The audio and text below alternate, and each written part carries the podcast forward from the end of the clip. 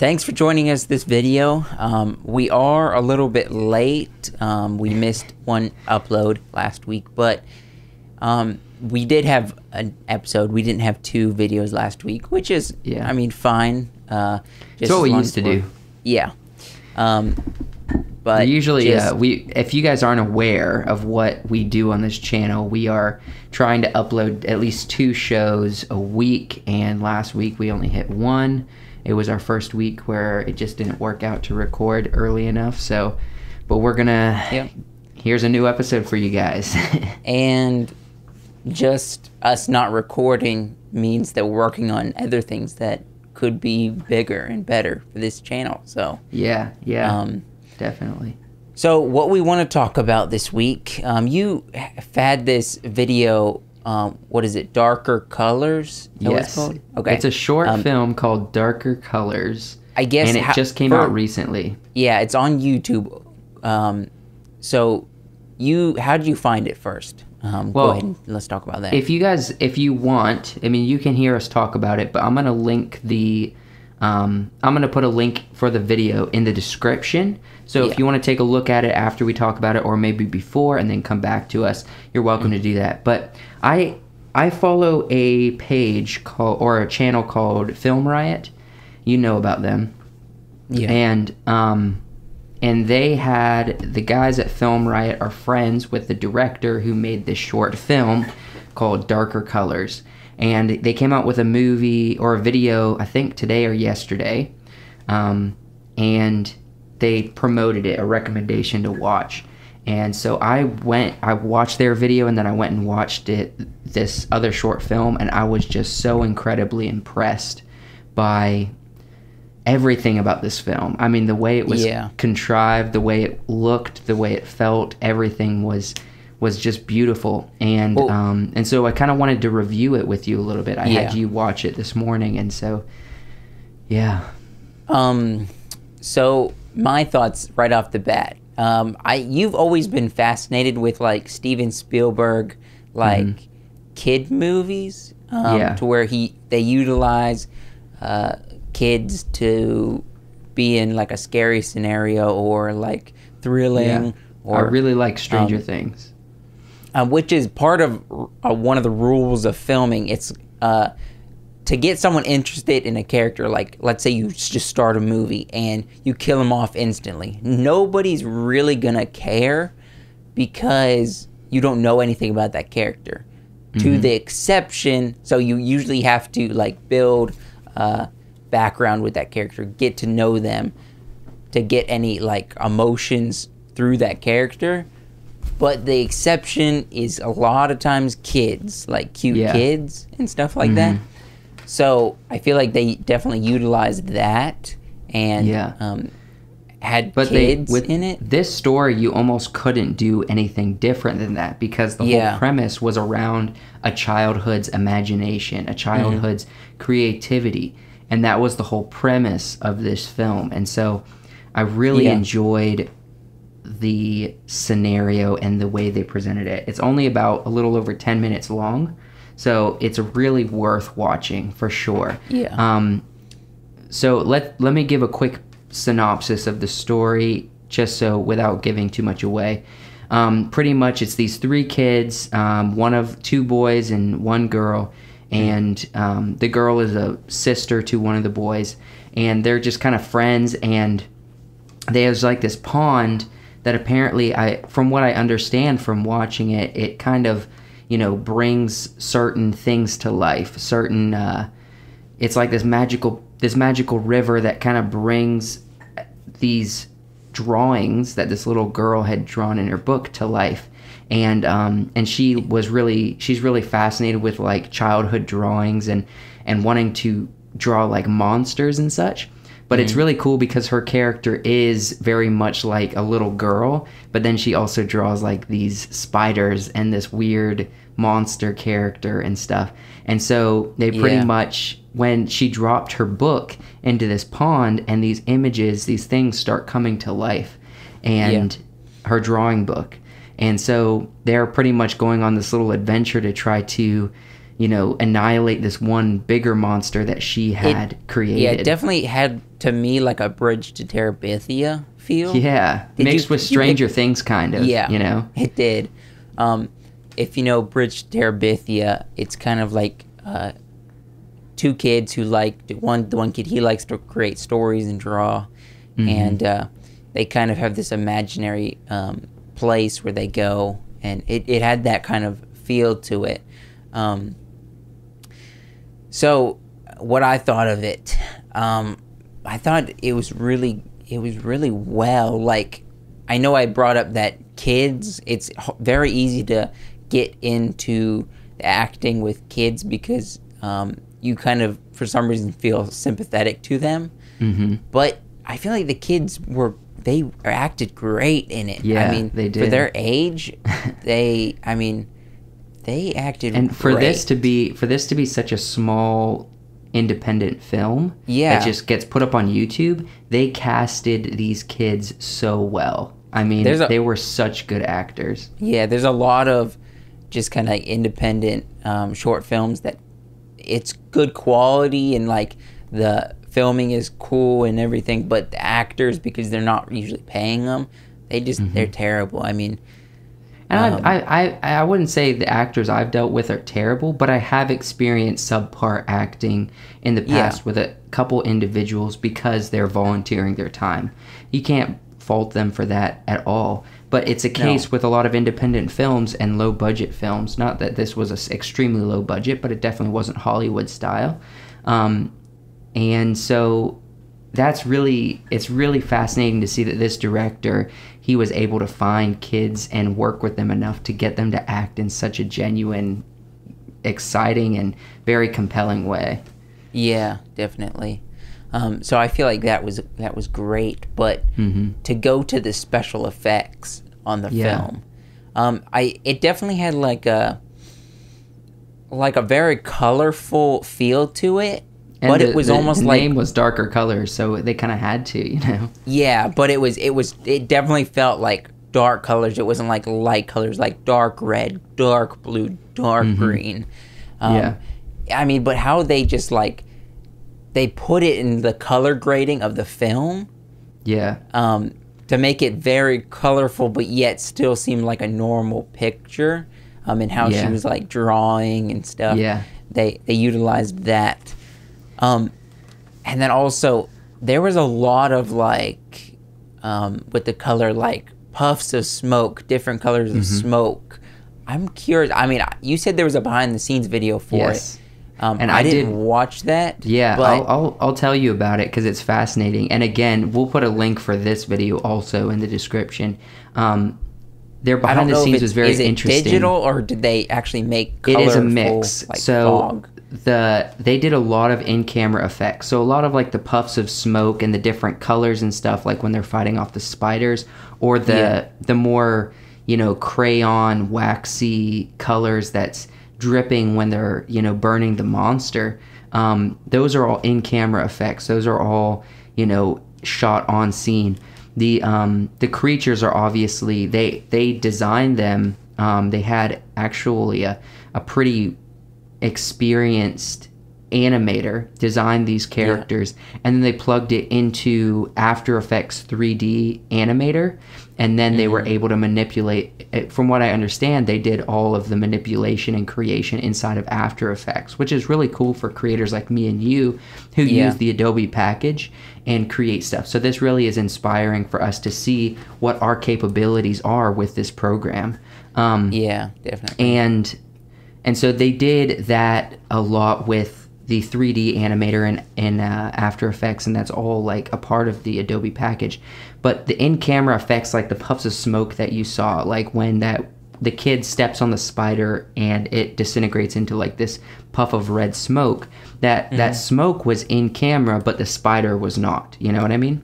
Yeah. So, um, so they, they spent a lot of time to make everything like with the colors in camera, and um, they used like this non-toxic powdered color stuff um, because they're working with kids. They don't want to harm them at all, which is obviously smart for any production. And uh, but they just got a hold of it. They had like a a guy who was dedicated to making sure that those colors were well done and making sure that those uh, in-camera effects were done correctly. Um, but did, yeah, they did they say it, what camera they shot on? They, um, they used an Arri Alexa, um, I believe, which is kind of a bigger brand camera, yeah. which is like Hollywood style. And um, I, they might have used a Red camera at some point, but I think predominantly they used an Arri Alexa. I'll have to, I'd have to watch the behind the scenes again to know for sure. But in passing, yeah. they gen, they quickly mentioned their camera. So I remember them saying they used an Arri camera. Um, And so that that's that's big props to them to get their hands on something like that. Those are those are pretty expensive cameras, but well yeah. worth it in the final product. You also mentioned about colors.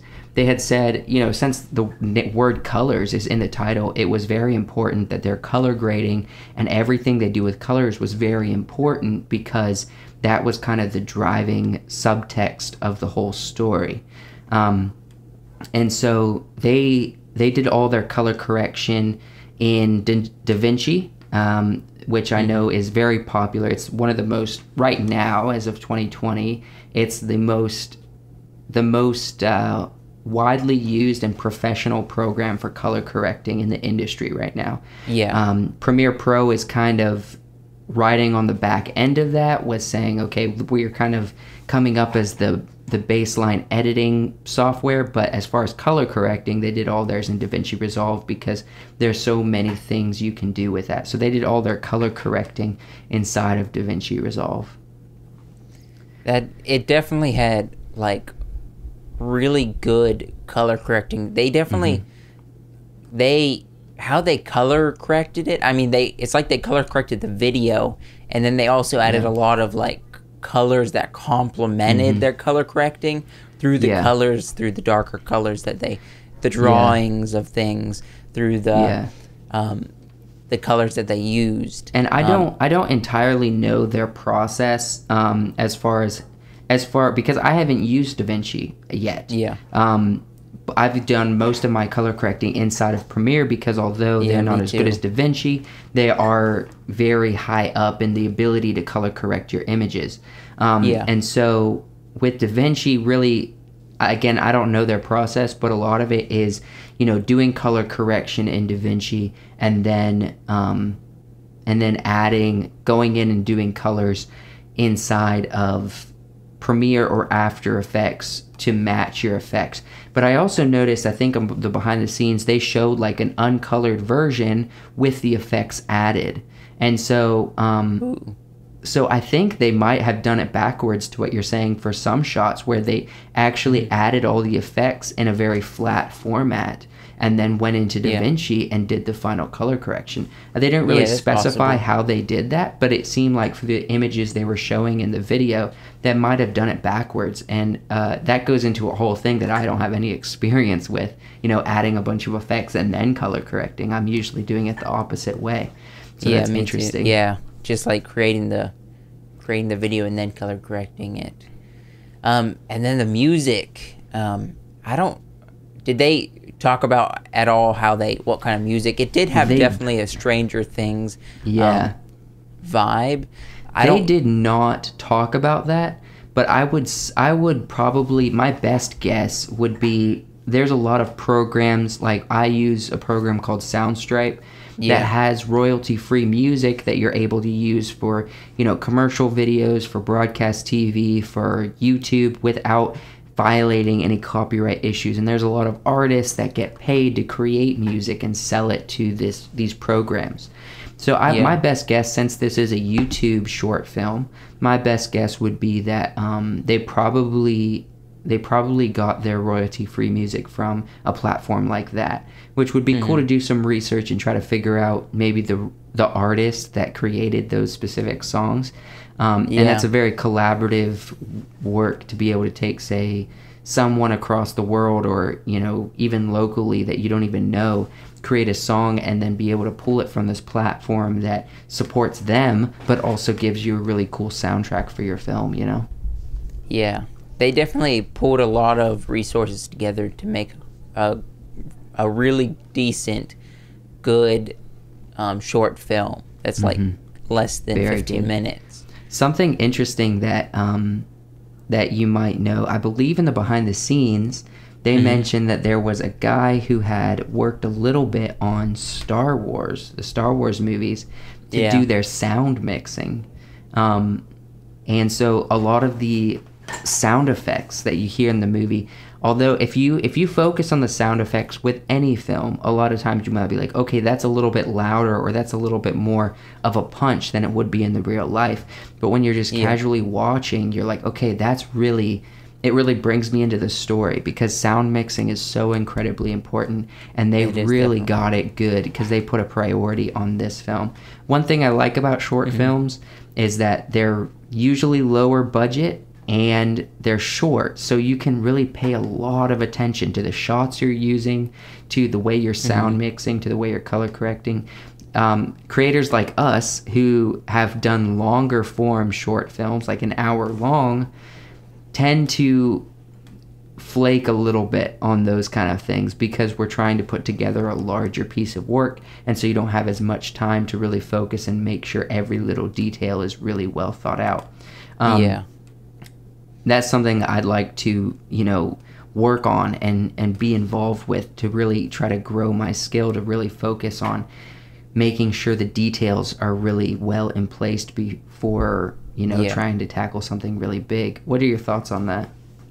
Um, yeah, I definitely agree. Um,